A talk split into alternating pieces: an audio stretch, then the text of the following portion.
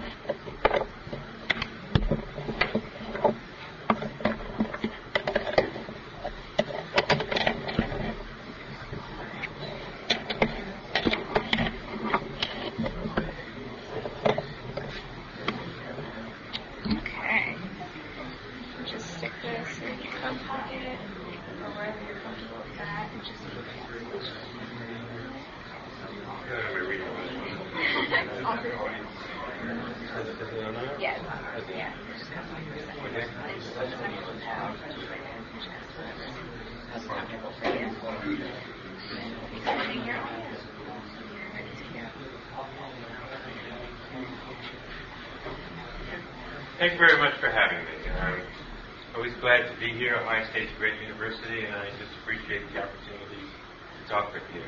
By the way, I hope to get a copy of that introduction because when I get my next paper rejected, I think I'd like to have the opportunity to call you back and think, yeah, I'm not so bad. uh, what I'm going to speak about today is a paper that Todd Sandler and I have been working on about 9 11. Uh, problems, of course, are that we want to know is everything really different now? It Was 9 11 a fundamental change or was 9 11 part of an ongoing process? There's not a lot of data. There's not a lot of post sample data for us. 9 11 hasn't happened all that long ago. And so, of course, there's going to be problems in doing what we're exactly trying to do. Look to see if there are structural breaks in the data set. Nevertheless, let me talk about the kinds of things we're doing, and then I'm going to focus in on the paper. Let's see if this works. The direct effects of 9 11, I think, are fairly obvious to people. The direct effects are that there were almost 3,000 people killed in 9 11. The number of people killed was as great as all the deaths in transnational terrorism in the previous 12 years or 13 years. 9-11 did show that terrorists didn't need weapons of mass destruction to cause a tremendous amount of damage to the United States. After all, the technology they used was a very simple box cutter plus skyjacking technology, the same kind of technologies that were used in the 1960s to hijack airplanes. Expenditures on homeland security did increase so that there were uh, direct costs from 9/11, and I don't know how you count the war in Iraq if that's part of the cost of 9/11 or not. Nevertheless, the direct costs are substantial. But we're trying to get to see some of the other effects of 9/11, particularly the effects on how terrorists behave towards us.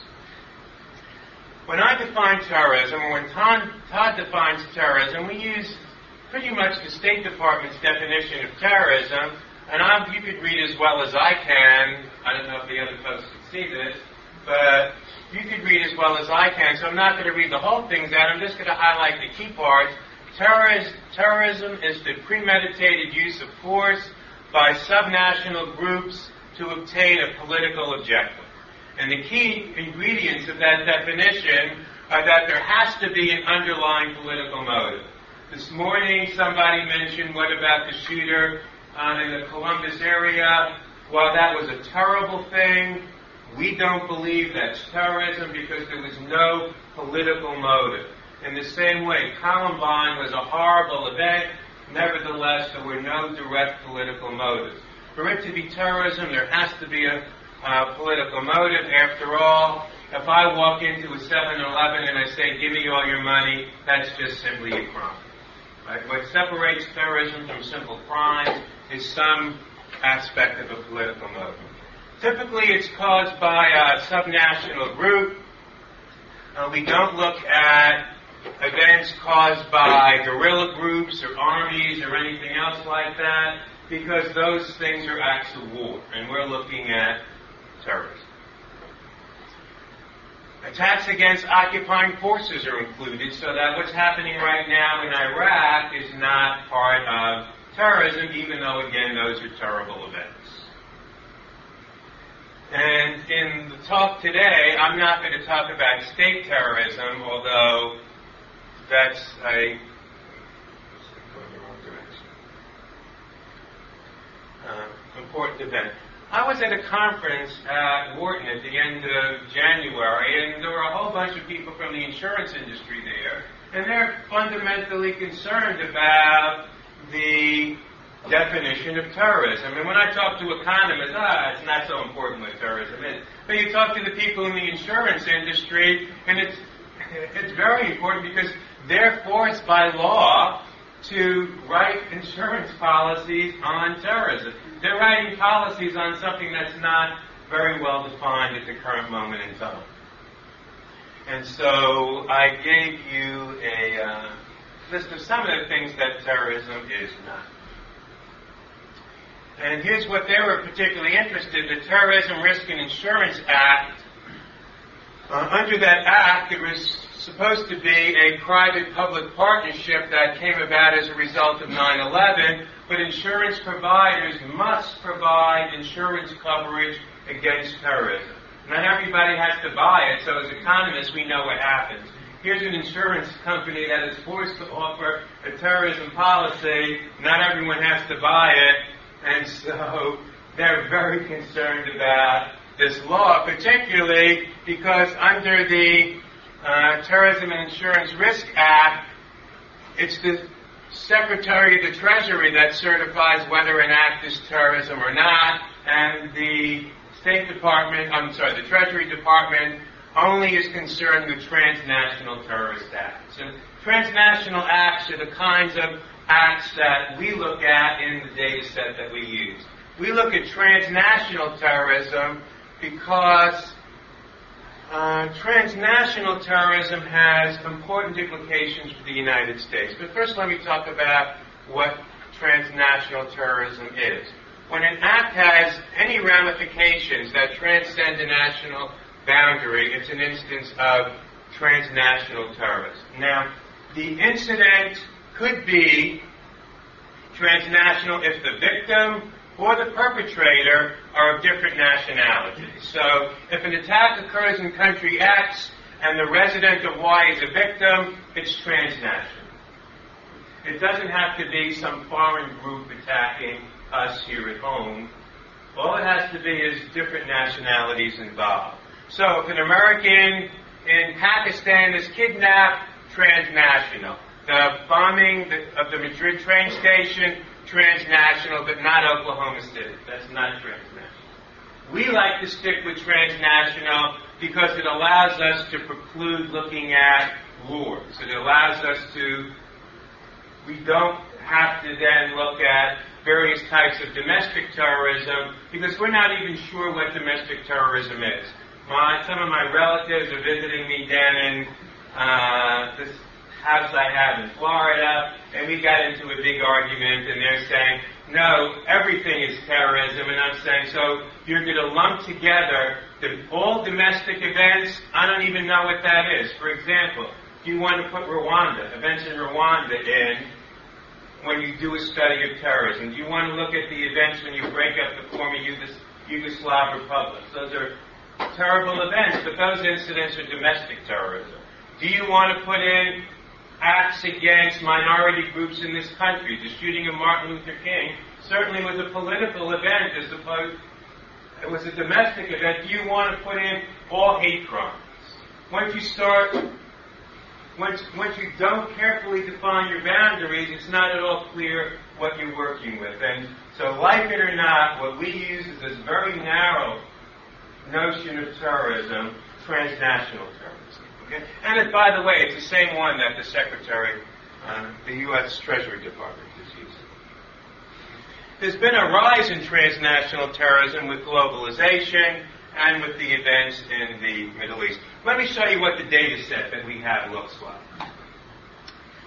The data set it comes from ITERATE, and what we get are these raw numbers that's put together by uh, someone named Mickolus and several different co-authors. But here's an example. On November 4th of 1985, in Belgium, a bomb went off in a bank.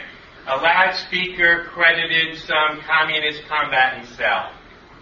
That's not transnational. There's nothing transnational there. However, the next day, I'm sorry, other, and another time in the day, a bomb went off in Manufacturers Hanover Trust.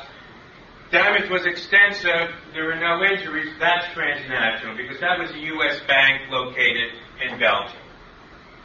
In Greece, there was a bomb that uh, was outside the offices of TWA Airlines. The bomb went off, nothing happened. In the Soviet Union on the same day, a Mexican diplomat and a servant were found murdered in their apartment. In Peru, a booby trap bomb, same day, went off at U.S. Citibank. In South Korea, some students uh, had incendiary devices against the American embassy, and so on and so on. And I like this page because what it says is two things. One, there's a lot of transnational terrorism that goes on every single day. Every single day. There's lots of events. We just hear about events like 9-11 or the bombings of our embassies in Kenya and Tanzania, but there's lots of transnational terrorist events all the time. Moreover, we have to make judgments. Is the assassination, oh, I'm sorry, I said assassination is the fact that the Mexican diplomat and his servant were found murdered.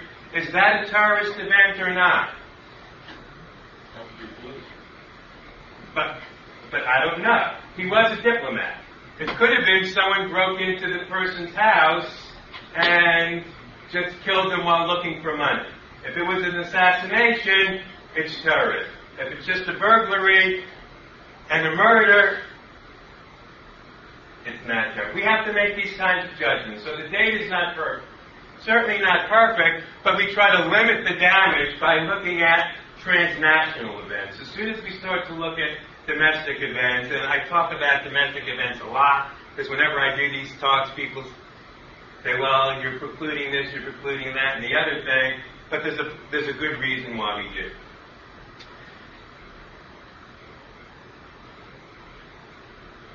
And November 5th, I'm sorry, November 6th, a major was uh, gunned down in Puerto Rico. Some people pulled up with a motorcycle, etc. So what we know, what we know from the raw data is when an event occurred, we know typically where it occurred. We know if there are any casualties or fatalities. We know the type of event it is. And what we then do is we code each of these events into 40 different variables. And so we have a reasonably rich data set. What we don't have is what group it is. We don't know what group it is. Who was responsible, by the way, for the train attacks in Madrid? One group, two groups? We don't know. Right? Who is responsible for the assassin? I said assassination because I think it was a political event. Who is, who is responsible for the murder of the diplomat in Mexico? We don't know. Sometimes, most of the time, terrorists don't leave calling cards telling us who they are. Most of the time, no one claims responsibility. Sometimes it's a free rider problem where many different groups claim responsibility. And so we, you can't, as a practical matter, you can't go ahead and do this by group. It just can't work. Because we don't know. Some of the characteristics of the incidents, to keep time short, I'll fast forward a little bit, but there's typically been one, what people who do research in the area call spectacular incident every year. Uh, bombings are the most popular mode of terrorism, and while it's popular to attribute increased casualties to better technology, almost every one of the incidents in our data set that I'll show you in a minute is an old technology type of incident. There's only there's only one sarin nerve gas attack. There's only a few anthrax attacks. But the big terrorist events are what? Bombing. Bombings, old technology, not plastic explosives, not anything highly sophisticated, big bombs put in deadly places are the typical terrorist event. 9-11, as I said earlier, is also an old technology event. D.B. Cooper, just a little more sophisticated. But a very, very logistically complicated event done with old technology. So here's we, here's the summary of the data running from 86 to 2000, end of 2002. We have about 13,000 incidents. Of the 13,000, you can see that 4,000 were explosive bombings. And there were other kinds of bombings as well, uh, letter and parcel bombings. But overall, the biggest, the biggest, most of the time fluctuating around 50% of incidents or bombings of one type or another. Assassinations, hostages, and kidnappings are another second biggest source of terrorist events. And here's the time series. The figures on this are slightly newer than the figures on the paper I sent because we now have data that runs to the end of 2003 and this is data that runs to the end of 2003. In the paper, I think we used the uh, middle of 2003. We used the first two quarters of 2003. And so if you look at all incidents, you can see clearly that through the 80s, the number of incidents averaged over 100, over 100 transnational incidents per quarter. And you can see that roughly 50% of those incidents were bombings large spikes in the data. Bombing. Why? Bombing's a logistically simple incident. It's easy to do a bombing. Much more complicated to have a campaign of skyjackings or many more logistically complicated events. So the big spikes tend to be uh, bombings. And what I wanted to show you was that all incidents and bombings started to go up about three quarters before 9 11.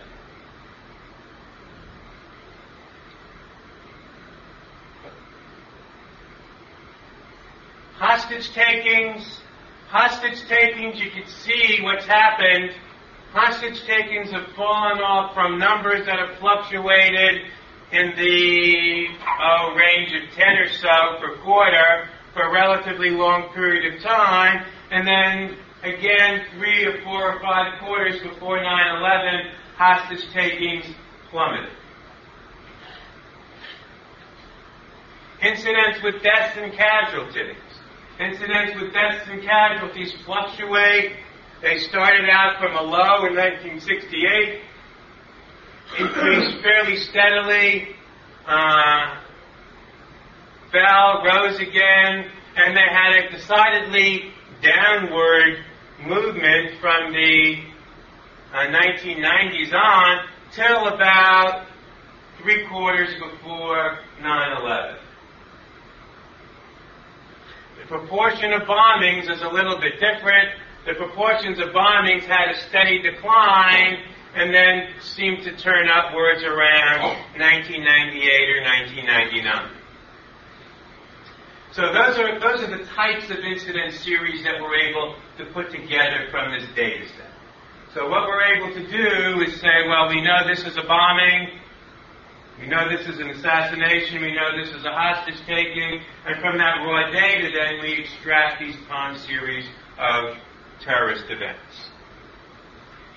Now, it's going to be important in what I talk about later on when I tell you about some of the results from the to note that from the late 60s until the late 1980s, most transnational terrorism had to do with idiosyncratic groups, with Marxist groups, with groups that were fighting for some nationalist cause. In the 1990s, we saw a switch towards far more religious-based terrorism. And there's a few reasons for that. But these religious terrorists have increased in number. These amorphous or idiosyncratic, like millennium groups, have increased in number. And the left based groups have decreased. And so we see a different kind of terrorist that today than we saw in the 1970s and 1980s. When I say terrorist, you know I mean transnational. the demise of the leftist groups is, is due to, well, obviously the reduced interest in Marxism and the sponsorship of Marxist ideologies with the decline of the Soviet Union. But domestic efforts in countries like France and Germany, um, they worked very hard to break up groups like the Red Brigades and so forth, and so they smashed those groups and they saw a decline in uh, transnational terrorism. And with the reduction in state sponsorship, we've also seen less of the politically uh, leftist motivated terrorism. But since the takeover of our embassy in Iran in 1979, we've seen a rise in this religious based terrorism to the point now in the 1990s, most terrorists, most terrorism is this religious-based terrorists.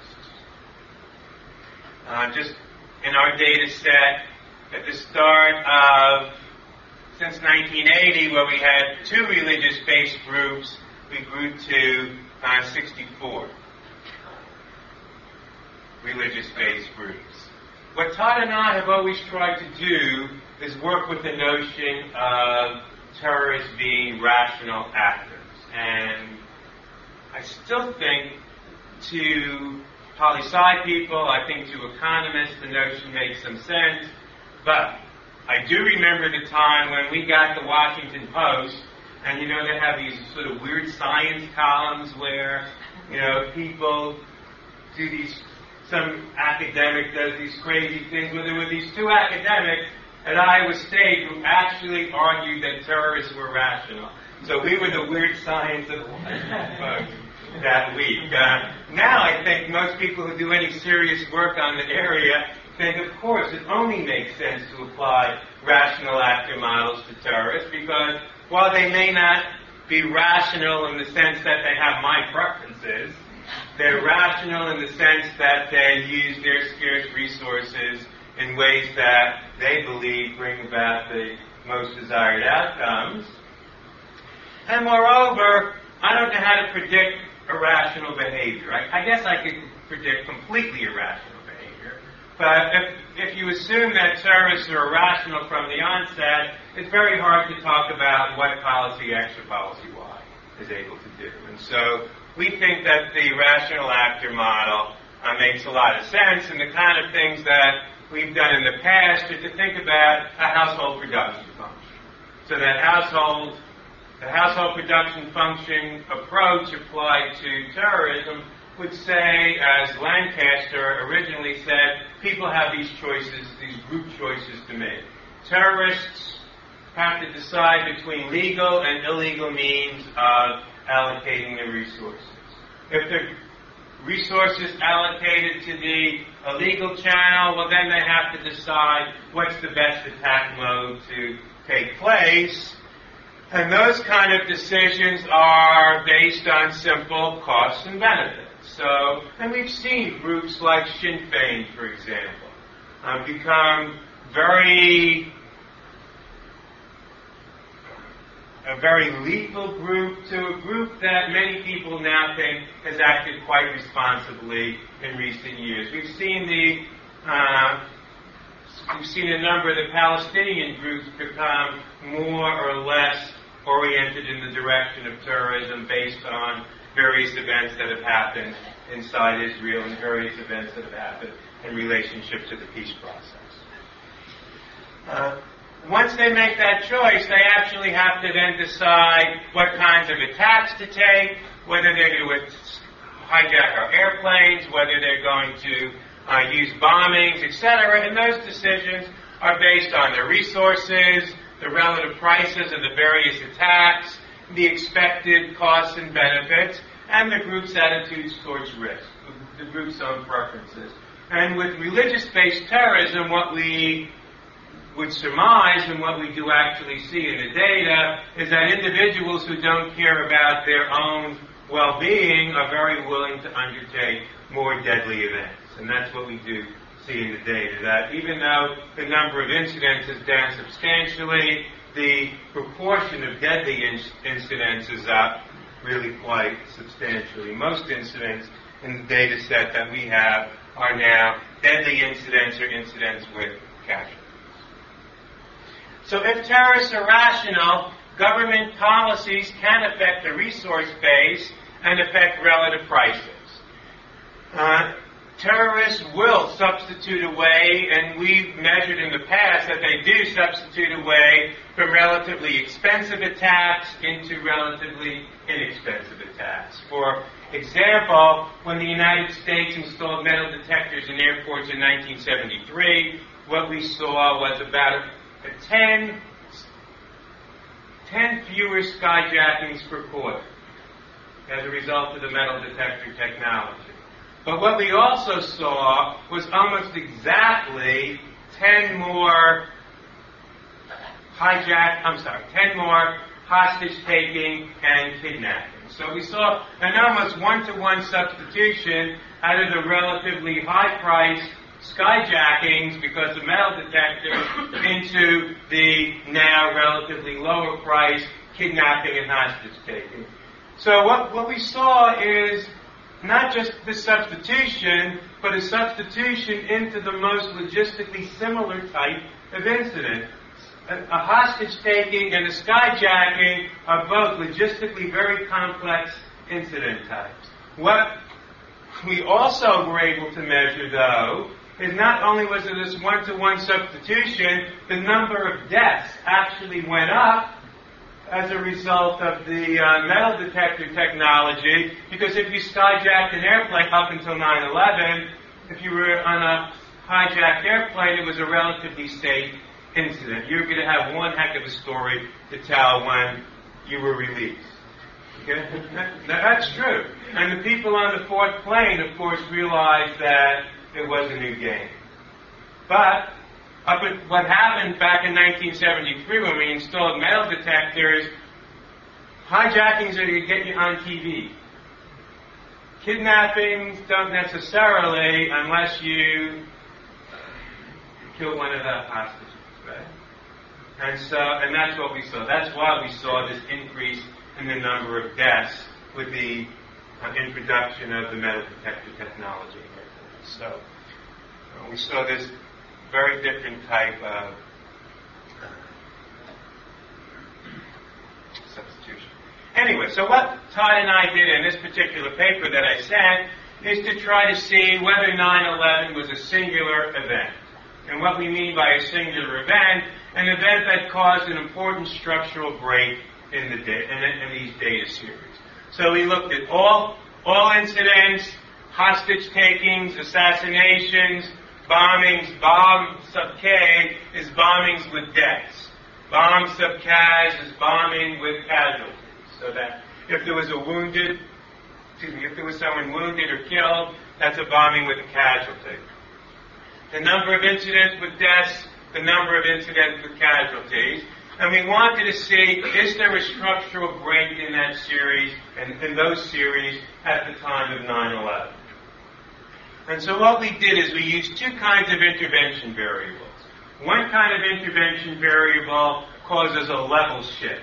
Is there a, is there a shift in the level of the series? Alternatively, we used the pulse as the intervention. Was 9-11 just a one-time pulse that had an effect on the series and then the series goes back to its original level?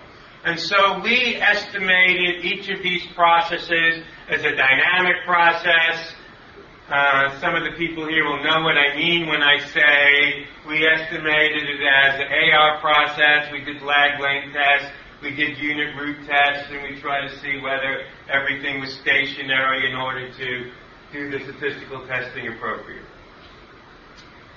Uh, and so the lag lengths and the Dickey-Fuller values are reported there. And let me just say, everything works well for us without, without going into the detail. And then what we did is we introduced these two dummy variables. The one that would change the mean of the series, and the other that would just pulse the series and shock the series and see if it came back to its original level.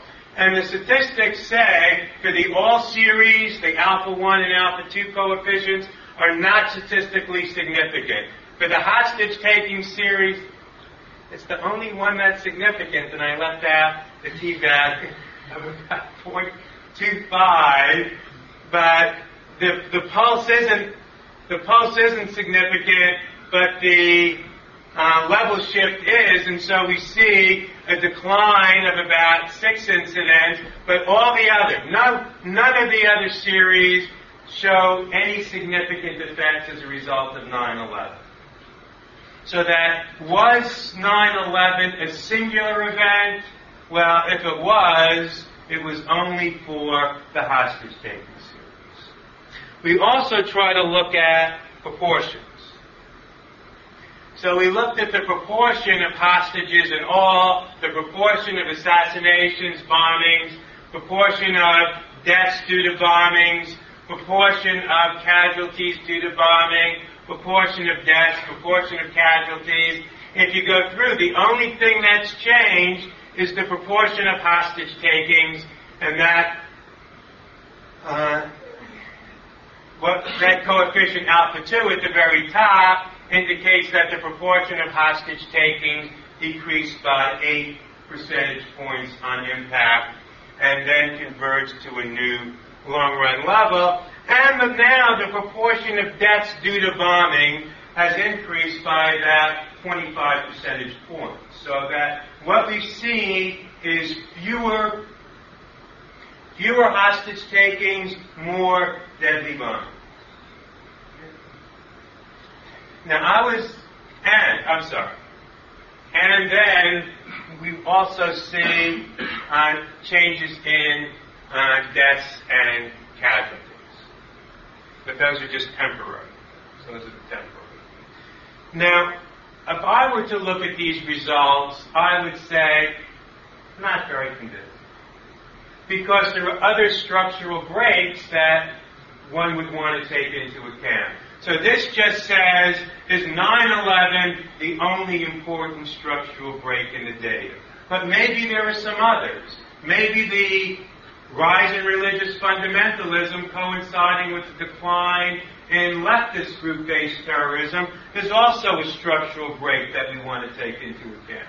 maybe uh, changes in the Soviet Union and the breakup of the so- Soviet Union, maybe we want to take that break into account. So, if I were to stand up here and say to you, and we took every structural break possible into account, I know the people who do time series would say you're just data mining, you're just overfitting the data, that's ridiculous, you can't do econometrics that way. And I agree with that. I agree with that. So what we try to do is search for a way to allow us to pick structural breaks without us imposing our preferences or our a priori notions on the data. And this is just a slide I put together. It's not exactly in the paper. But as I say, that there are lots of different breaks that you can take into account. And one strategy would to use lots of different dummy variables. And this is a little catalog of some of the problems. There's a danger of ex post fitting. If you look at the data, if you look at the data and then you say, ah, there's a big break there, I'm going to put a dummy variable in, that doesn't work. That, that's not the econometric method. A, a, number of events may coincide with the selected breakpoints. Right? The, the Soviet invasion of Afghanistan coincided with a whole host of other types of uh, changes that we might be concerned about. You can't use asymptotic theory if you have multiple dummy variables. Look, if I have a dummy variable here at observation 80 and here a dummy variable at observation 90, as I increase the as I increase the sample size, what happens to the number of observations at observation 80 and observation 90? I mean, there's only 10 data points between those, even if I have a billion extra observations, right? So that asymptotic theory doesn't work when you have lots and lots of dummy variables that you've just thrown in. And just as I may not know what to include, I have the same set of problems knowing what to exclude. So what we did is looked around the literature and to say, well, what we want is a test for unknown break dates. So let's let the data determine the break dates. And let's not let us determine the break dates. Let's let the data and there's a, there's a test by Andrew and Ploberger, Andrew Lee and Ploberger, that allows you to test for a single structural break at an unknown breakpoint. And it's a very well-known paper, and that's why I have it up here. Essentially, what you do is the following. You let every single point, every single observation, be a potential breakpoint. You run a regression. You run a regression for every single possible break. The most the best fitting regression is the most likely break. And then he develops a statistical test that takes into account the fact that you did this search over uh, all the possible breakpoints that there were. Well, that doesn't work for us. That doesn't work for us because I don't know how many breaks there are. Right? Maybe there's one break, but maybe there's two or three or four breaks. I don't know. And so what we did is we took an agnostic approach and we look for a test that, and it's the Bai-Perron procedure that does it. They have, they develop a test and they have a number of papers in Econometrica, Journal of Applied Econometrics. You can go to their website and download their software to do this thing. RATS has a version of it. That what it does is you can test the null hypothesis of no breaks against some unspecified number of breaks, and you can test the null hypothesis of m breaks against an alternative of m plus 1 breaks. In other words, I could test, is there some break against no, is there no break against some breaks? Is there three breaks against four breaks, for example? The procedure allows for some or all of the coefficients to be affected by the break. And what we do, since we have so few data points, we only allow the intercept term of our time series model to be affected by the break, not the, the slope coefficient. That saves us a lot of parameters that need to be estimated. Uh, so, in any event, what the researcher has to do is just specify the maximum number of breaks. The procedure just does a generalized version of that Andrews Ploberger test that I talked about, estimates every possible set of breaks, picks, gets the sum of square residuals, and there are ways to test. And here's what we found.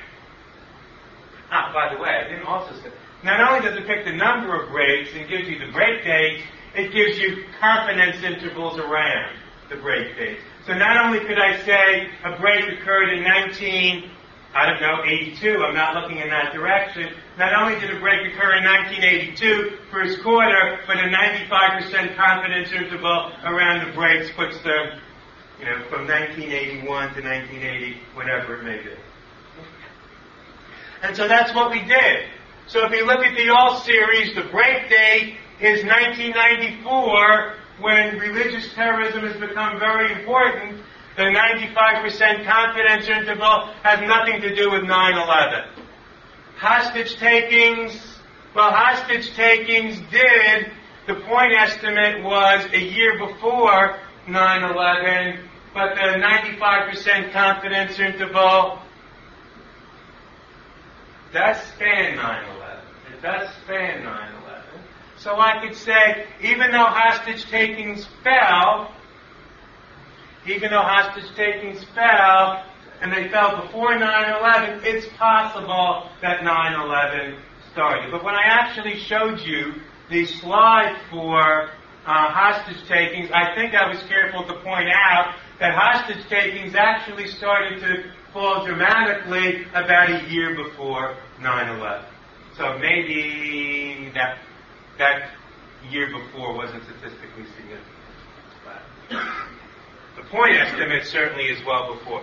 Bombings, religious fun, bombings and all are about the same. Bombings with casualties, well, there it, finds two breakpoints. None of them involve 9/11.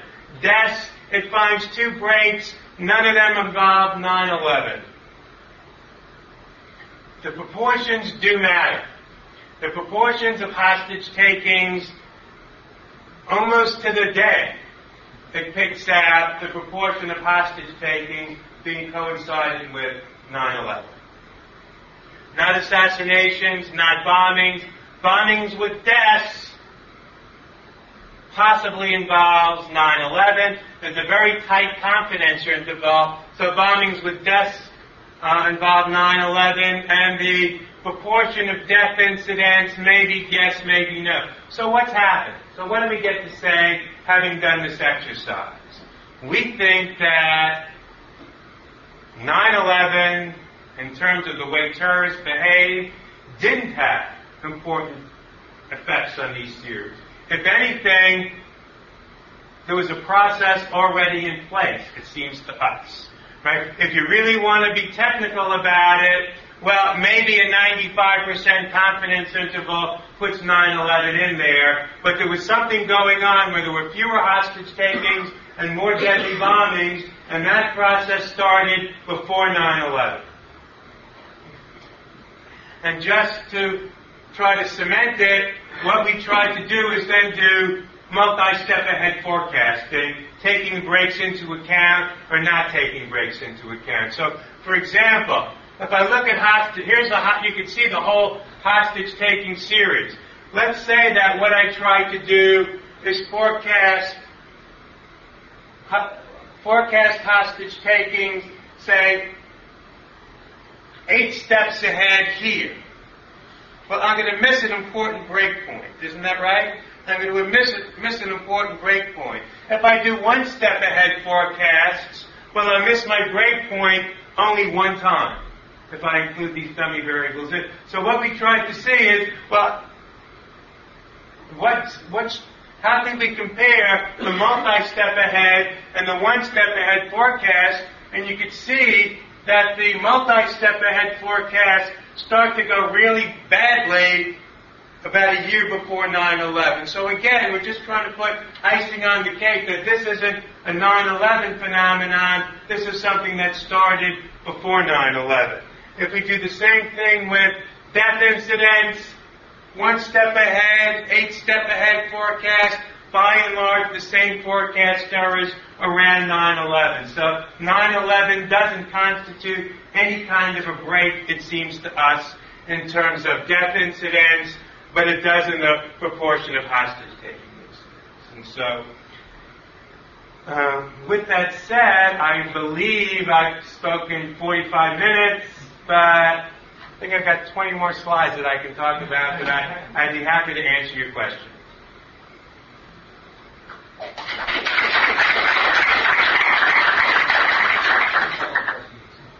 Okay. Yeah. Well, I'll, uh, first let me introduce myself. Mark Jacobson. I work here at the Mershon Center. Uh, I don't have a background in political science. This is, uh, political science is definitely not in econometrics. So uh, I'll take this from a historian standpoint and a policymaker standpoint. One comment, then a question. I think you're right on in terms of 9/11 didn't change anything, or may not have changed anything in terms of how the terrorists act. But clearly, as seen in the, in the quote we got from President Bush, it's the way that the United States reacts. So I think this could be very valuable. I know very few individuals who are looking at how transnational terrorist organizations have changed their methods. That said, something seemed to be missing from your data sets, and that's uh, first, you're dealing with means, bombings, kidnappings, but what about the end? What about uh, the fact that we know that uh, Al Qaeda, for example, is starting to target economic, to uh, go after economic targets. Uh, specifically, have a desire to have an economic impact. I didn't see that in the paper. There's also the, the psychological impact, which I don't. I think you can have an attack that has low casualties but an enormous psychological impact. Or likewise, you could have a, a larger attack, Madrid, for example, where it's not clear where the psychological impact will be outside of outside of Spain. So, uh, one further point, kind of a question. What about attempted terrorist activities? I was thinking in terms of the number of kidnappings and bombings that are averted. While those would indicate the intent of the terrorists to continue along a similar path, your data only seems to account for successful operations, and you might find a discrepancy there. Well, well, Can you repeat the question, because since you have the only mic, I I suspect the other people can't hear it very well. You can shorten it.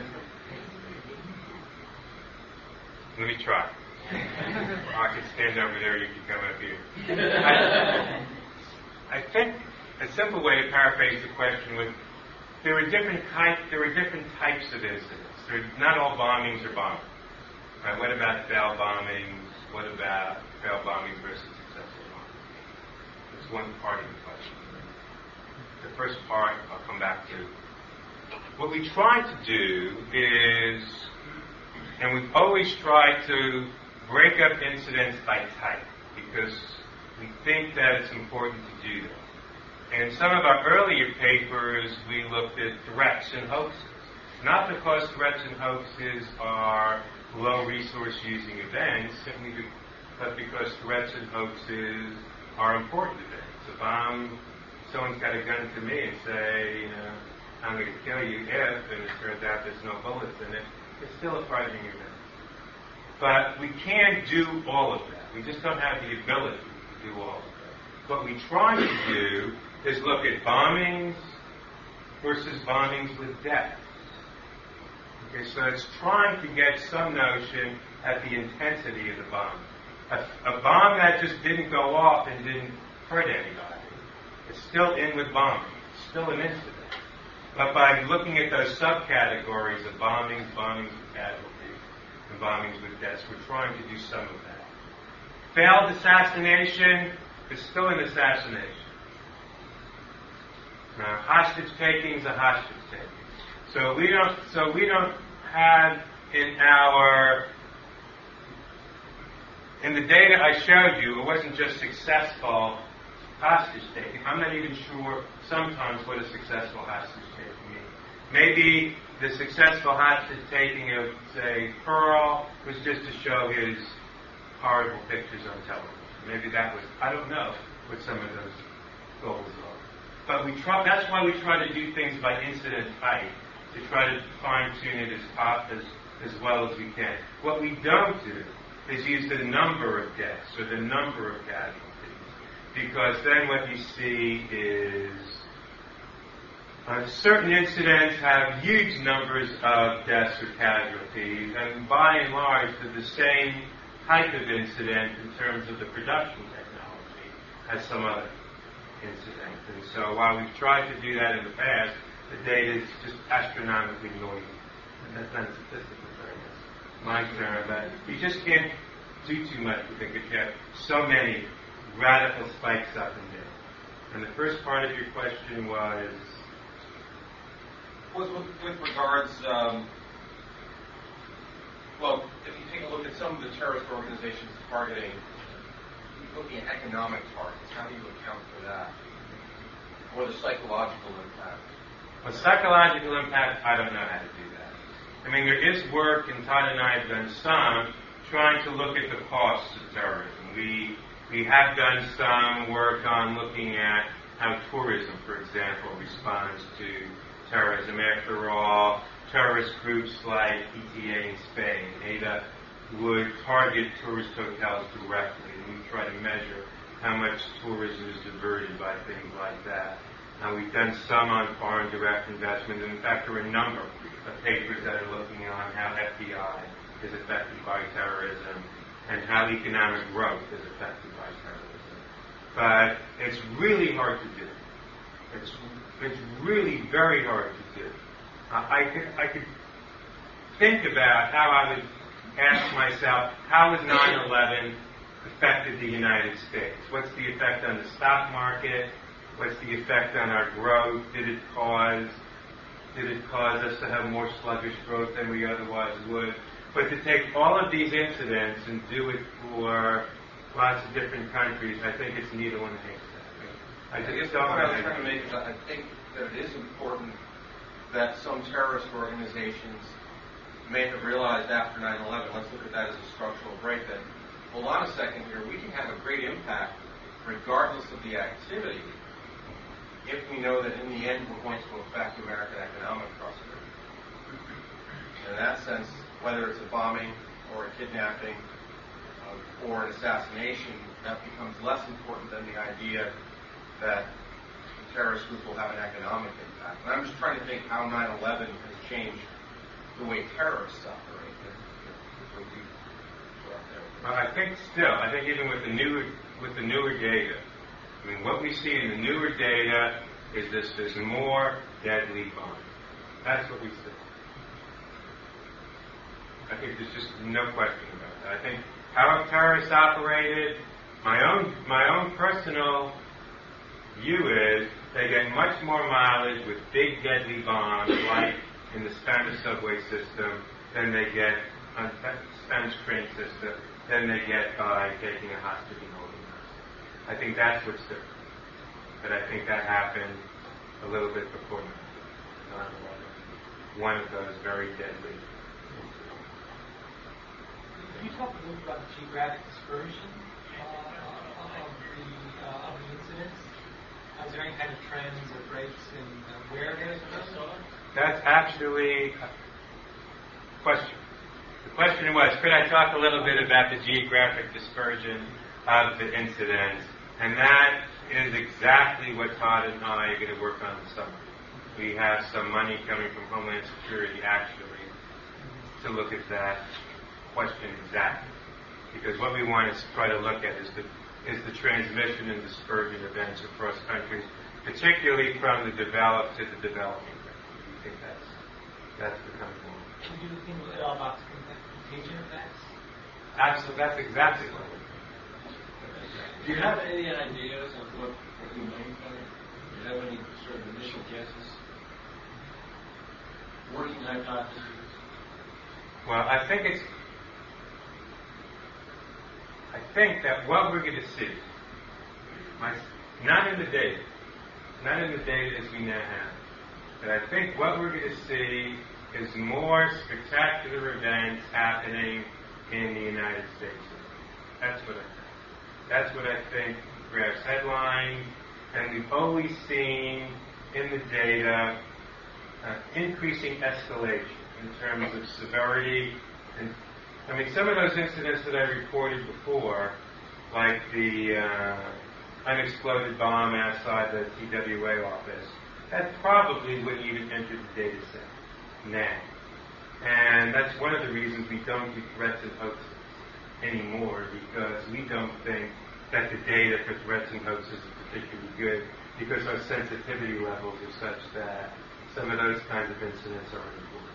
So what I, I think the next step is to have these logistically complicated incidents, bombings work, occurring in the United States. One thing you get used to with this technology is trying to get questions in from the other site, and so I, I'm sure I heard them back here. Yes, go ahead. Tell Minnesota to go ahead and Chris from Did you just say that you're ready for their questions? I'm ready for your question. Minnesota. Minnesota.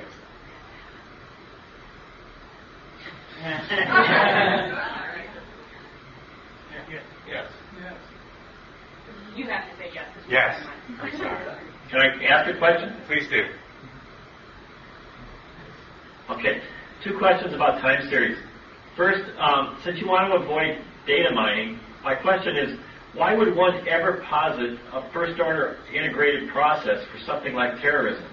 Um, is there a rational act or explanation analog to financial markets that some set of information is being perfectly processed? And why, knowing what we do about the variance properties of first-order uh, or first um, I-1 processes, are you allowing for the possibility of total anarchy in some sense?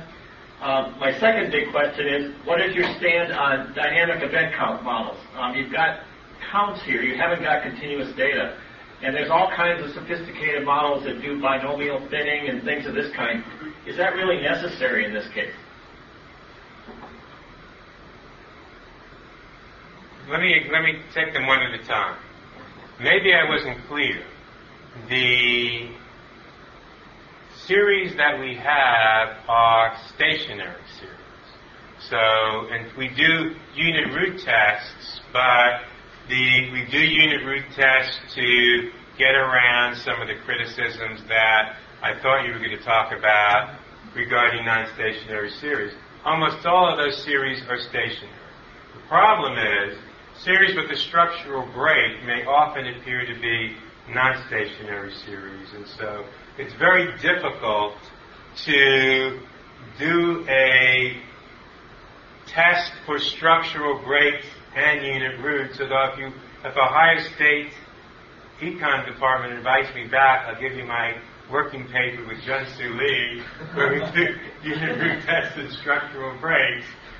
However, it's Almost all these series are stationary, so they're not integrated of order one. So they don't wander off to plus or minus infinity. So that that's not a problem. On the fact that the data are count data, uh, that is an important question. Some of the series are thick enough that it doesn't bother me. That assassination, I'm sorry, the hostage takings that I showed you, uh, where it falls off to about four or five. As it turns out, uh, the standard deviation is about two, so that four or five is within two standard deviations of zero. So it would be possible to estimate uh, the model using a Poisson distribution or something like that. However, I don't think it's a problem in testing for structural breaks. I believe strongly that since we don't have a lot of zeros and since we're not generally in the neighborhood of zeros, that our coefficients are fine. Maybe some of our t statistics have a little have a little bit of a problem because of the uh, uh, the non-normality assumption being violated. But in terms of point estimates of the coefficients, I think for the data we have, it's not a problem. Yes. Um, with regard to the breakpoint, and this is not a question about the data, it's a question more about the underlying cause. Notice that most of the breakpoints that you did find were early to mid 1990s. Um, do you attribute that to being an actual cause for that breakpoint would be collapse of the Soviet Union? What, in your opinion, would be the actual cause of those breakpoints? So the question was, why do we see so many breakpoints in the 1990s? 1990s. Yeah, in the 1990s. And, that, and that's why I went through that history of terrorism, to try to say that we saw this switch of terrorism beginning around 1979. We, see, we saw more religious terrorism and fewer uh, state-sponsored terrorists, fewer groups that were interested in Marxist ideology. And so we think that around the early 1990s is the time where we see more that religious-based terrorism is taking over. Now, the downside of this methodology, the downside of letting the data tell you the break dates is I just told you that story that seems reasonable to me, that I have no way of showing that? Um, so uh, often this seminar has political scientists in it and people interested in domestic American politics. So in a way, the time series analysis that you gave, it shows two things. In one way, it's kind of a victory for Bush's blaming our lax policies in the 1990s on the rise of terrorism. And uh, you can fit that into the story of the Afghan uh, Arabs coming, uh, becoming more sophisticated. On the other hand, since there's no structural break after 9-11, it seems as though Bush's anti-terrorism policies are not working at all. So would you consider that a provocative but perhaps uh, uh, simple summary of the time series analysis that you've done? So you want me to repeat that? so the question is, is given the timing of the breaks, is it both praising and damning Bush? Praising, praising Bush because in reality the breaks seem to occur pre 9/11, and damning Bush because we don't see anything after 9/11. So, do you want me to be Condoleezza or no? if I were Condoleezza, I would say it's all their fault, and we don't have enough data to, to do the hypothetical of what would have happened had we not been so aggressive against terrorism. But, but when I read the paper and make my own conclusions and look at the data, I say to myself, you know, something important happened before 9-11, and we should have known. That's how I read it. That's how I read it. And other, I mean, if you want my personal opinion, there were many other things that had happened to make us think that terrorism was changing in an important way prior to 9 11. it's just not the.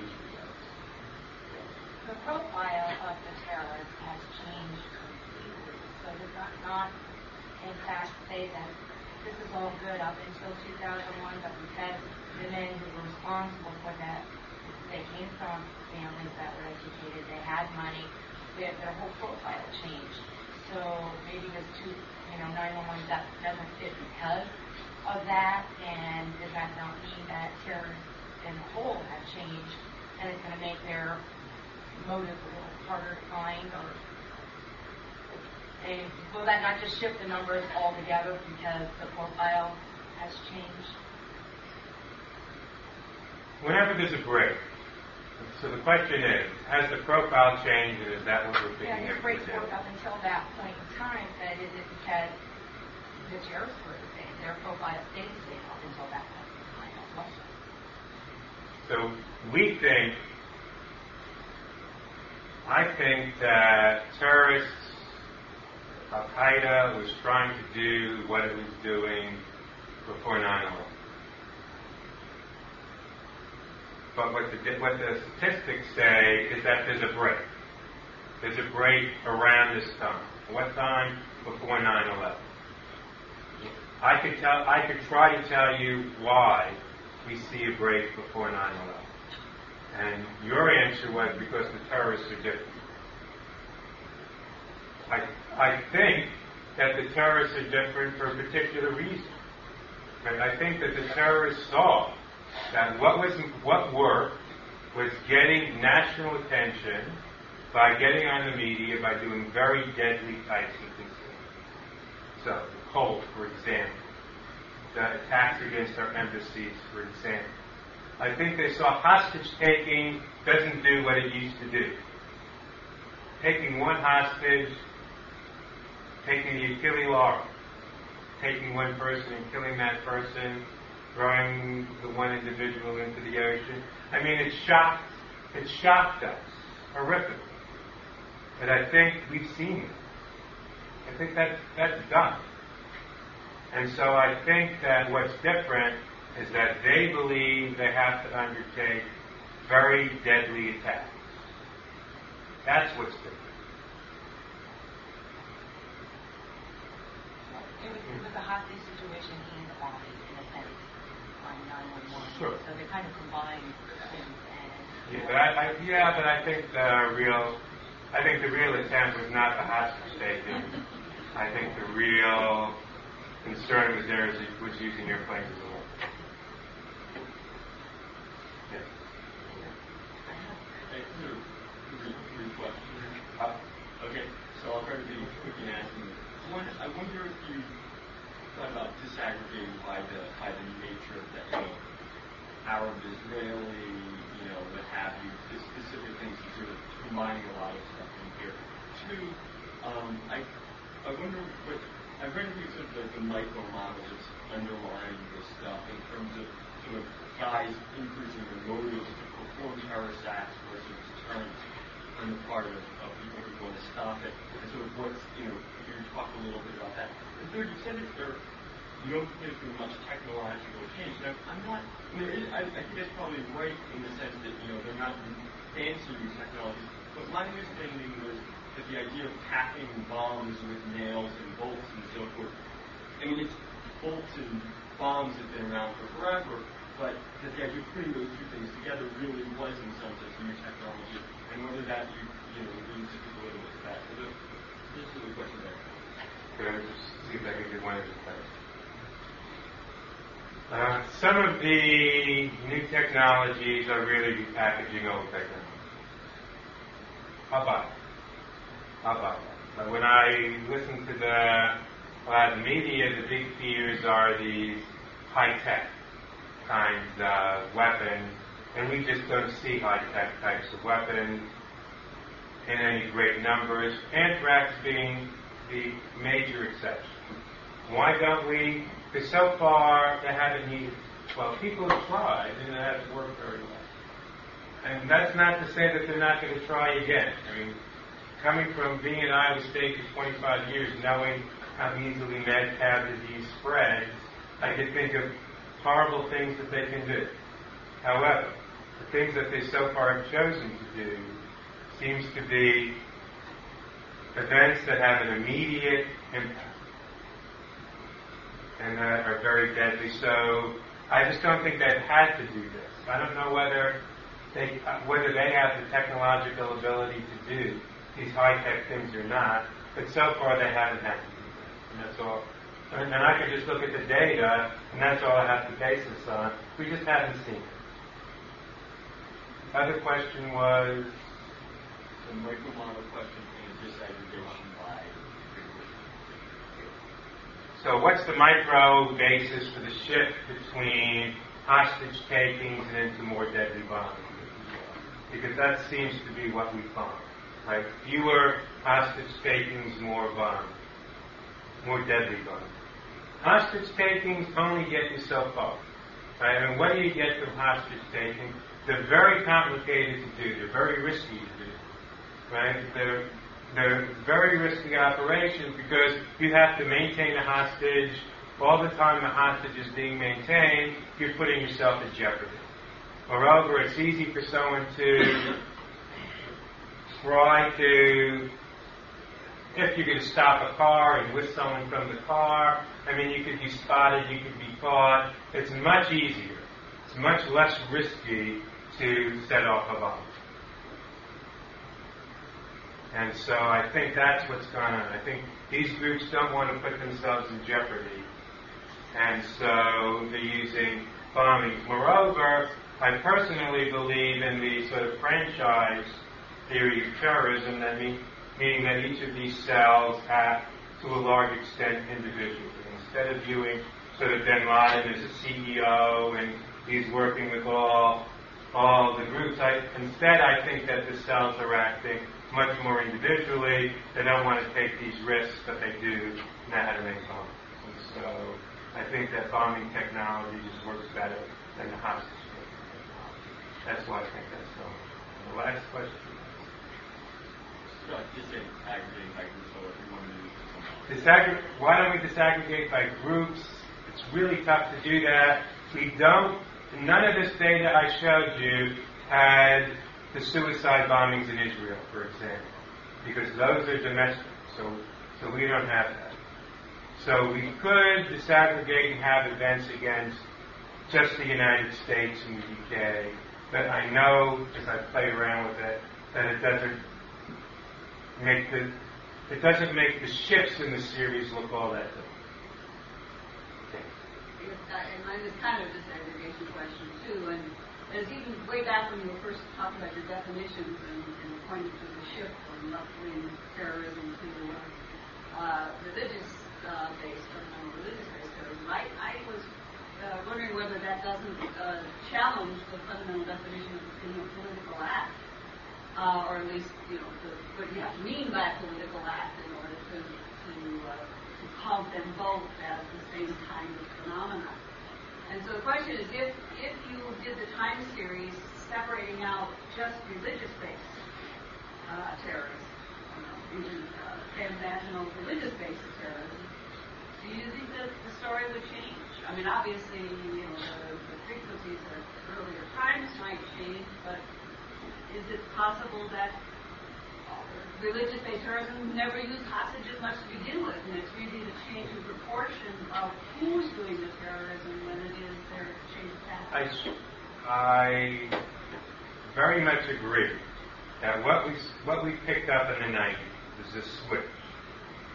So let's say we had just used religious-based terrorism. I think we would see almost none up until directed against the United States, up until the takeover of our embassy in Atlanta. Coincides with that, though. We see almost none. And then we'd see a lot of what we see.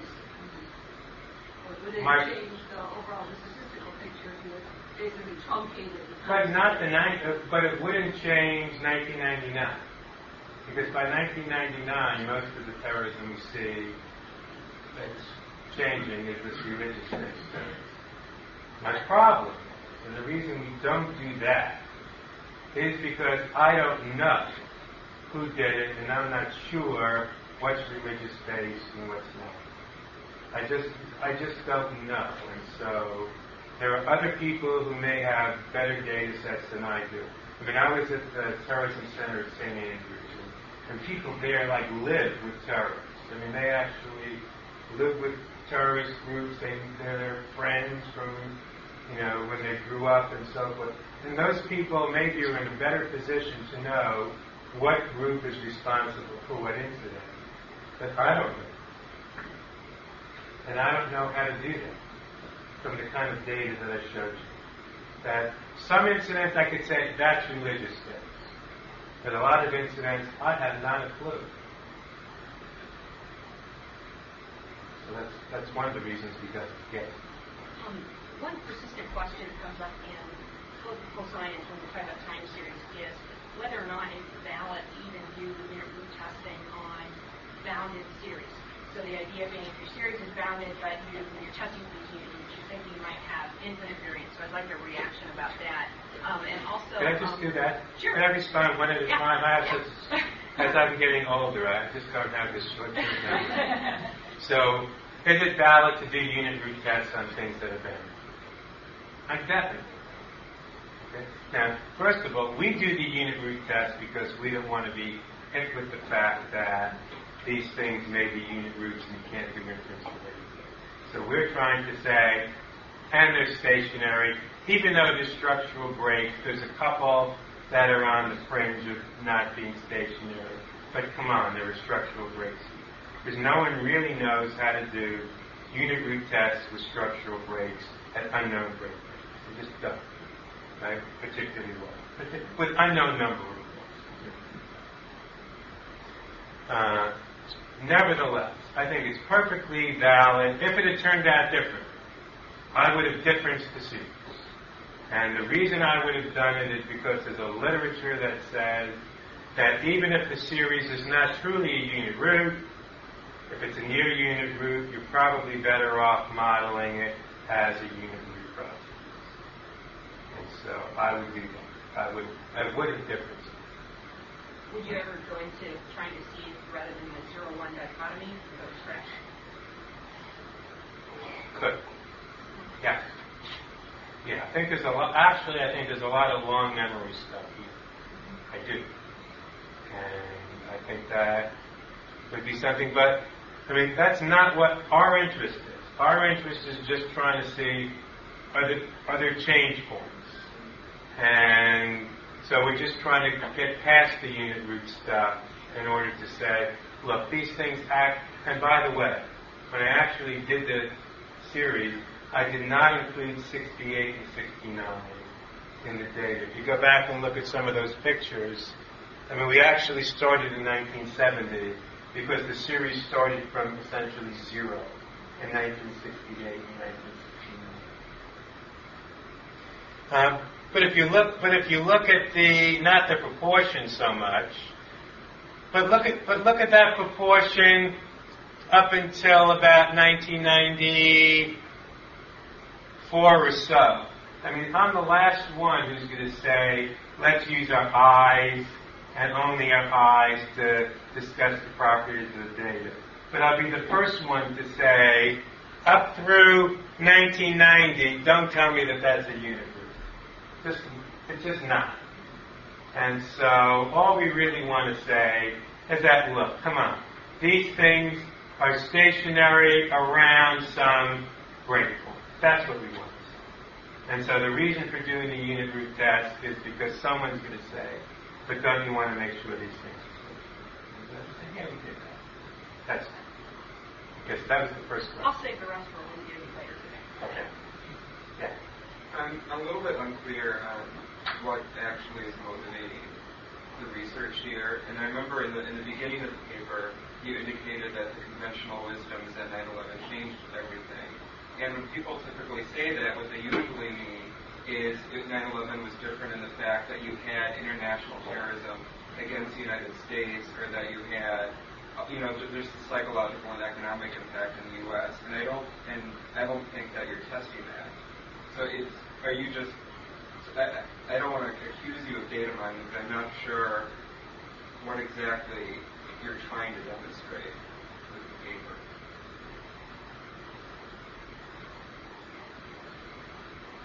The actual motivation for this paper came when we got a previous paper rejected. And the, re- the referee said you can't do time series because it's all different. That, that is the actual motivator. went crazy and said, "What are you talking? You know what?" And Todd, in case you know the website, Todd had there's this website, worst rejections in history or something like that. That rejection letter was put on this guy's website as one of the stupidest rejections ever. But we started talking.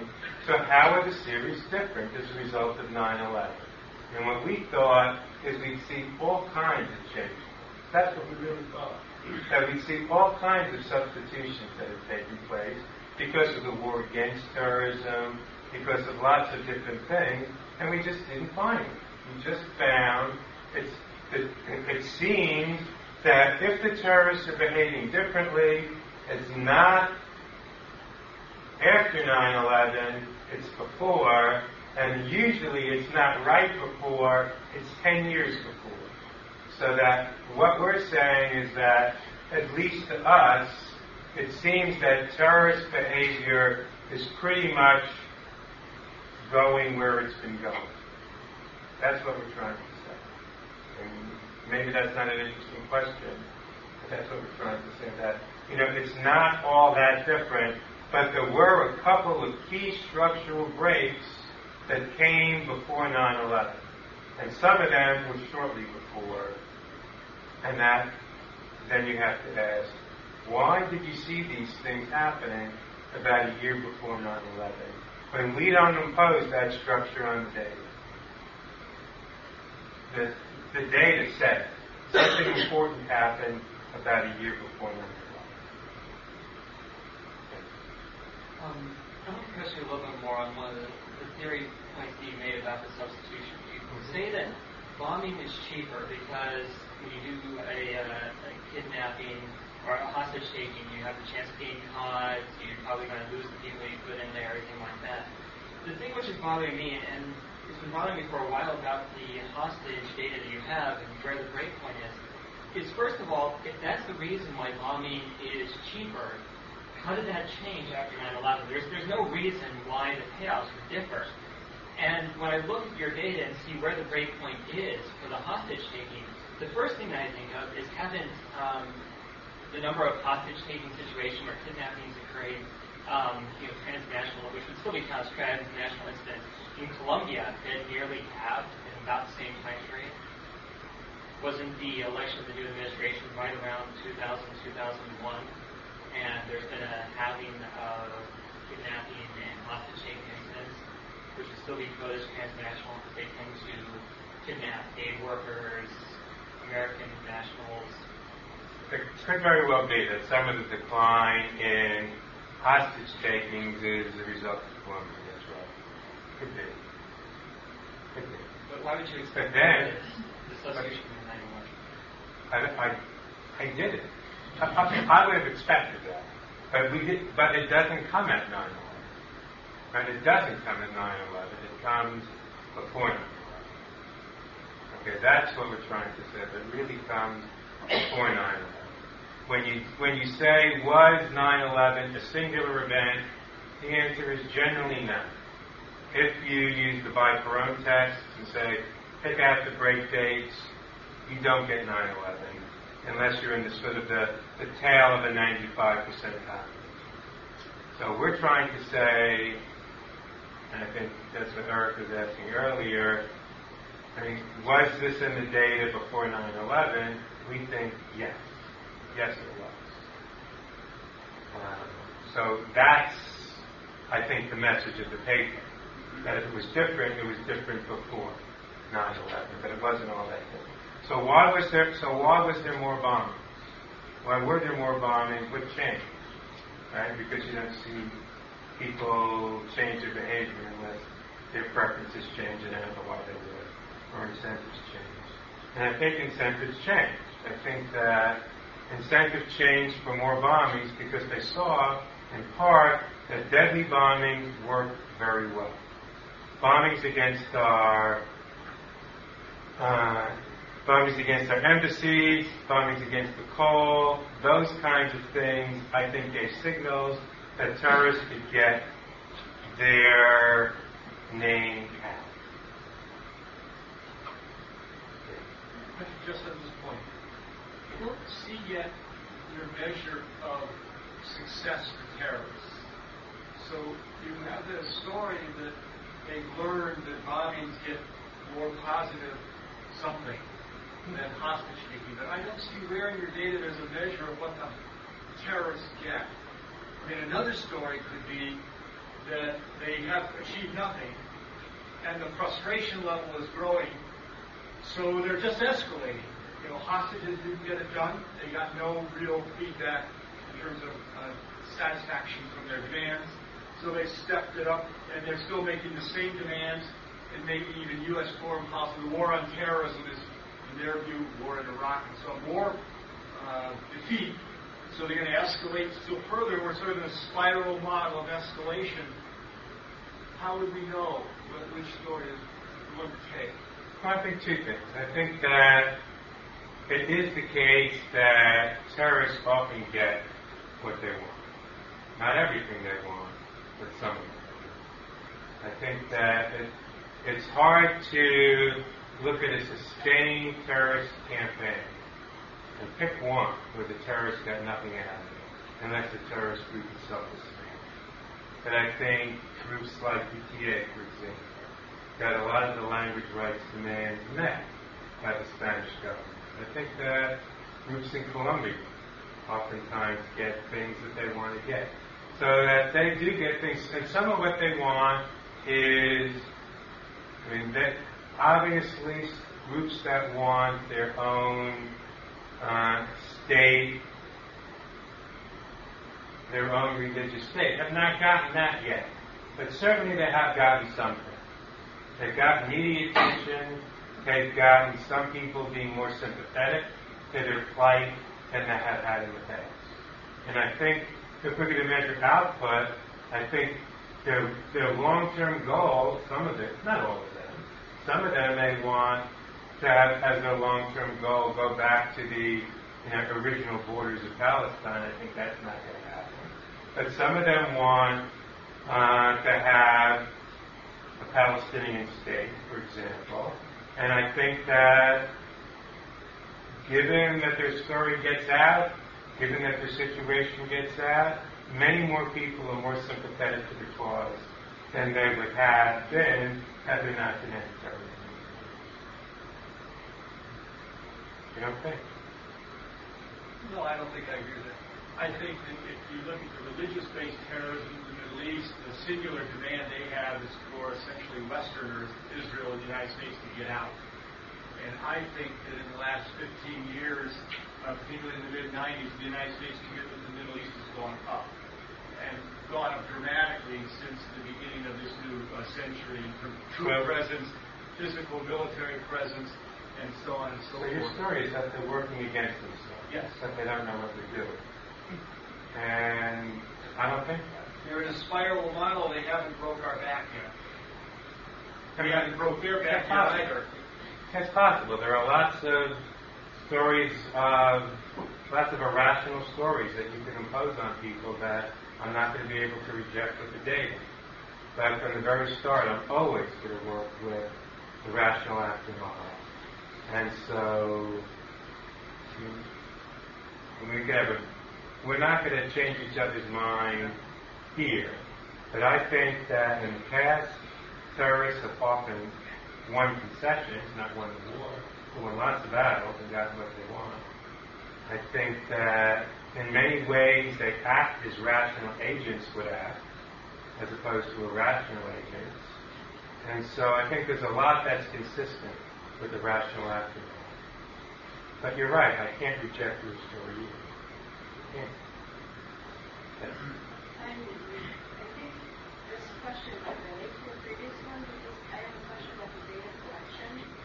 And has there been an attempt, I mean, I don't, I know you received this data from ITERATE, it's been coming here, but, um, has there been an attempt to collect some type of, this won't be a popular, qualitative type of data that would match some of the stuff that, some of the things that they collected for gave indication and like, to, to maybe better hypothesize about these actions?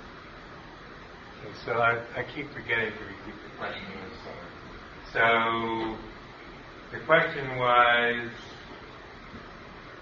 have people putting together these kinds of data sets try to come up with more qualitative measures? Or something to match qualitatively along with the data sets? So you might mean the intensity of, of events. Right. Or uh, maybe, know, as we previously asked, what the terrorists accomplished, or what they were trying to accomplish, or what that particular event was, what political climate was going on at any particular time. Yeah, there's a Chris Hoffman has a really wonderful book, uh, Inside Terrorism, and he goes through chronology starting with the battle for Algiers, where uh, it's a wonderful narrative about what the terrorists want. Did they get what they want? And the answer is they did. I'm sorry. He actually starts off with what did the uh, Israelis want as terrorists? Did they get? Did the Israeli terrorists get what they want? They did. Then he shows how in the battle for Algiers, the FLN copied what the Israeli terrorists did, and they got what they want. And he goes through this whole chronology of the history of terrorism from uh, beginning with the creation of Israel to what we have today, doing exactly what you're asking, using a qualitative description of what the terrorists want and did they get it, and how did they get what they want. In general, We don't have that in this data. no. It's a different kind of study. I mean, it's a different kind of study. To go back to the Bush administration, if you had run your, uh, if you had worked on the data set in August 2001, would you have been able to spot the break? That's why we try to do that multi-step ahead forecast. Okay? That's what we try to, that's what that's about. So suppose we were in August 2001. How would we have forecast? Suppose we were in uh, the next, so suppose we were in the third quarter. Well, we did the data quarter. Suppose we were in the third quarter. How would we have forecasted, et cetera? Well, let's even back it up further, though, and what we tried to do. Suppose we were in 1999 and we wanted to do eight step ahead forecasting, what would have happened?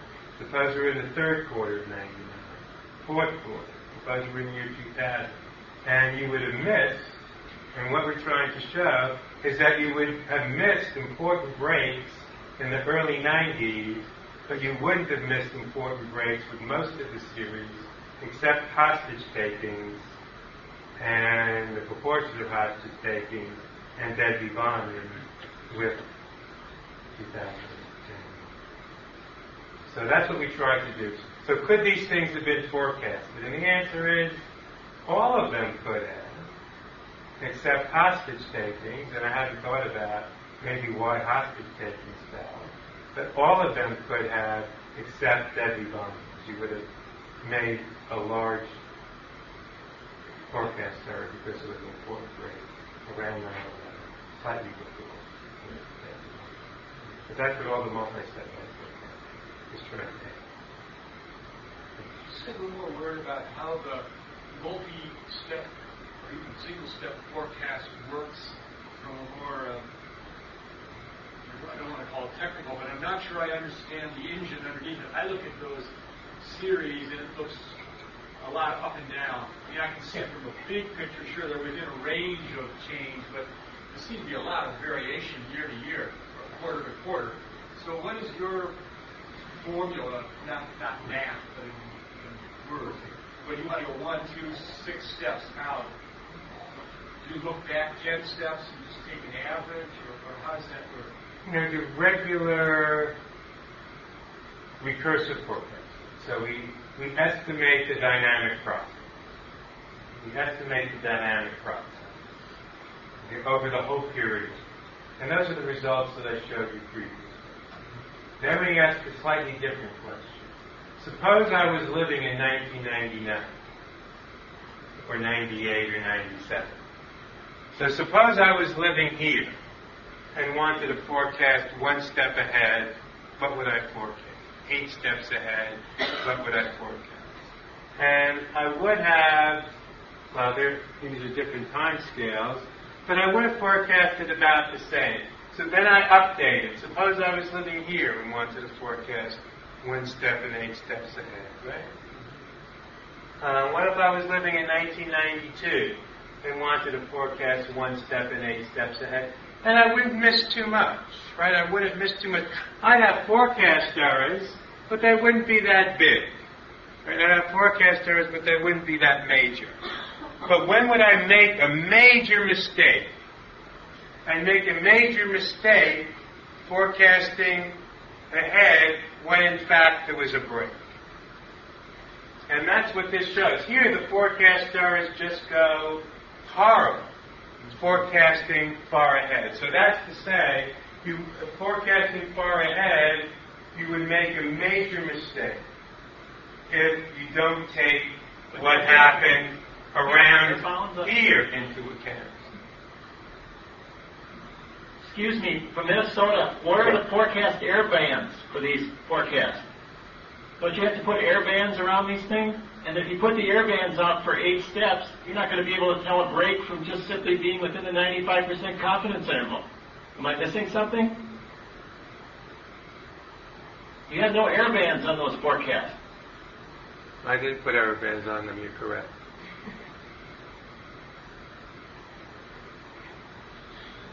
But I don't know how to do it. I, don't, I mean, really, what I want to say is how does the one step and eight step ahead diverge? The one step ahead is going to pick up the break in one step. So the one step ahead, there's a break next period, I forecast one step ahead. I miss the break. But now, here I am, I know there's a break.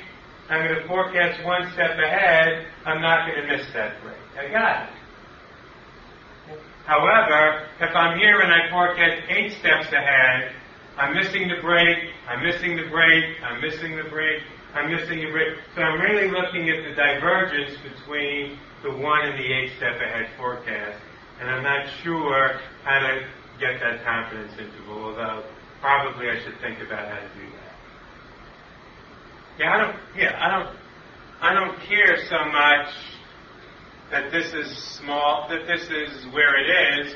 I care about just because I'm trying to show that there was an important break. I think that occurred here. That there's an important discrepancy between these two at this time. That's what I'm trying to look at. I guess I could. I could just bootstrap confidence intervals and do it that way, I guess. But I didn't, you're right. Could I jump in with another question at Wisconsin? Sure. Uh, about uh, it's a great question, uh, sort of a similar one, except on your uh, Bai-Perron. I noticed that your your air bands around the dates aren't necessarily symmetric. That's correct. They're not And I wondered why that was the case. Okay. In the Bai-Perron test, is- you don't need to have symmetric error band because it's not equally likely. It's not equally likely that the break occurred. So let's say this is the identified break point right here. Okay. Tell me what 95. What? How likely is it that the break occurred here versus over here? It's very unlikely that the break actually occurs back here. Let's say three quarters before, as opposed to three quarters after. Right? So the, the, the confidence intervals are asymmetric. Okay, so it is in fact an asymmetric confidence interval that you that you're getting.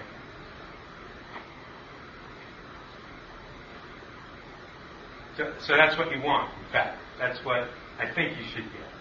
That it's just it's just not like doing uh, a, a t-test and you have the symmetric and you have the symmetric confidence interval because there's very little chance that the break occurs here. Maybe it occurs here, but maybe it occurs here, but there's but it's not but it's less likely that it occurs here than it occurs over here. So you, you don't see the symmetry.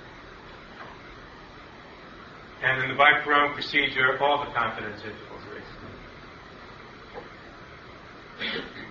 Yes. I'm going to ask that second I think students might be interested too. Um, obviously, the model you have works awesome for forecasting and the way you set it up and all of that. If you wanted to move to a more multivariate model to get at some explanatory work on terrorism events, I know you've done some of that.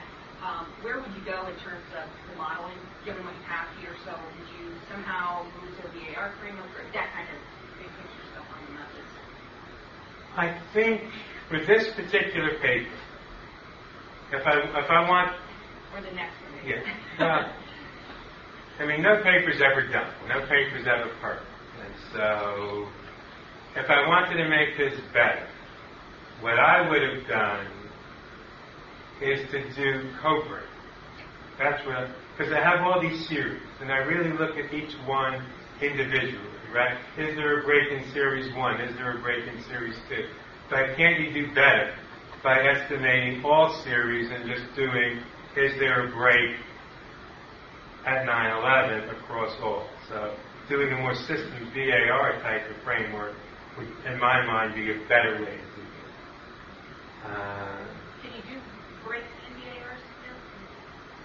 Yeah, you could, but I don't know how to do the Bai-Perron procedure in a VAR.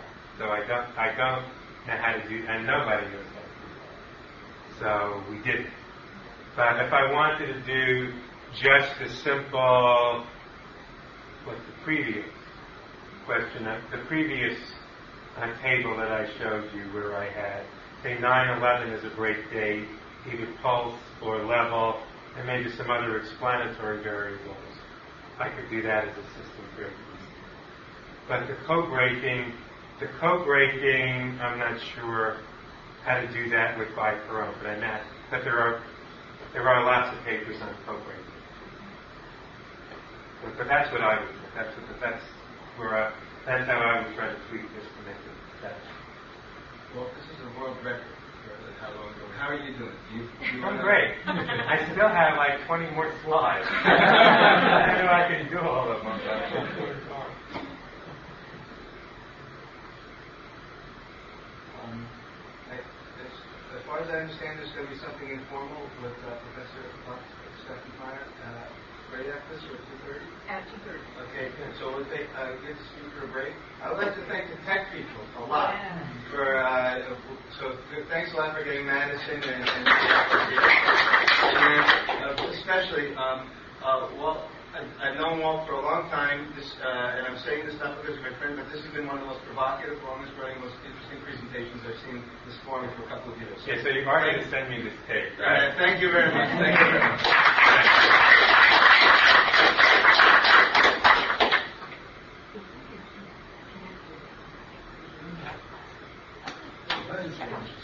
Boy, I had a bunch of my That was really nice. I'm, I'm, that wasn't, it wasn't uh, history friendly. Uh, you get the whole-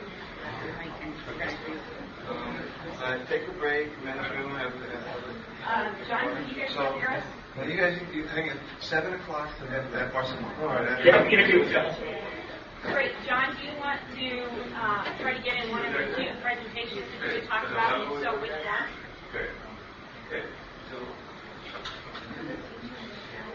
Uh, probably, if we want to do one, we can. Uh, Dominique might be the best uh, person to start with at Minnesota. If for no other reason than, you know, you've got logistical stuff still going on there at OSU. Does that sound reasonable? That sounds fine. Yep. Thank you. I don't wait till next week, you guys. We've only got nine minutes left, and I think that just isn't fair. Okay. Um, That'd be fine too. Yeah, that's fine. Um, one thing for anybody who's going to Chicago, we are getting together for pizza a week from today at pretty sure eight o'clock in the lobby. Does that sound right, guys? Eight o'clock, I think, we is that after the president's reception. Um, okay, and thank you very much for hooking up. Um, Yep. Let's see. Um, I know there was a question about the DAR assignment. If it, the due date was still where it was, we'll give you guys within a uh, week if you email me and let me know that, so you're not lost in space and the assignment's not lost. But if you need an extra week, I think that would be okay with us. Yeah, that's fine. Sure, sounds good. Yeah, and uh, someone else asked if there was RATS code um, for the VAR, and I'm sure we've already got some of that up on the website. If you look under the assignments part, I know Mark Smith um, has some up there, and no doubt um, if you have questions, anybody can help you with that part. I was really excited now that. Uh, Yeah, there's some up. I'll be quiet.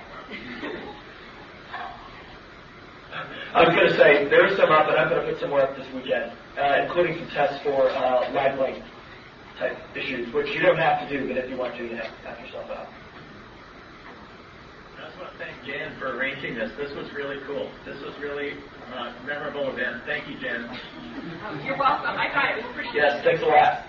I thought some of the things that were neat because um, the, the, it's just a class in here now was that you know, we learned about multiple structural breaks. It fit in well with what we've already covered in class. Um, you know, we knew how to do interventions um, and you know, letting the data speak, which we've been talking about a lot in class. We heard a little bit of the criticism of what you might get from people who aren't used to that. Um, so I thought that was really useful. But I also think it should have everybody in the house in the class feeling pretty good um, about what they're learning in this class because here's a top-notch econometrician using really popular data in the sense of you know funding for it and stuff. And um, you know how to do these methods. This is not, you know, this is not beyond what you guys are going to be able to do at the end of the class, alone be able to review something like this.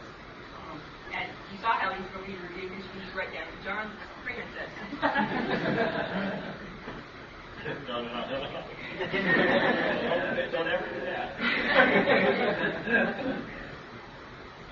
I'm sure none of John's abuse are on that website. the end of that. Actually, I'm going to check in with Illinois because we didn't get to hear much from them today. Dave, Bill, are you guys doing okay there? Yeah, we're fine. Yeah, uh, a lot. Good. We should, I think we'll also check out that website that was mentioned this weekend, though. I'm going to see how my reviews stack up to it.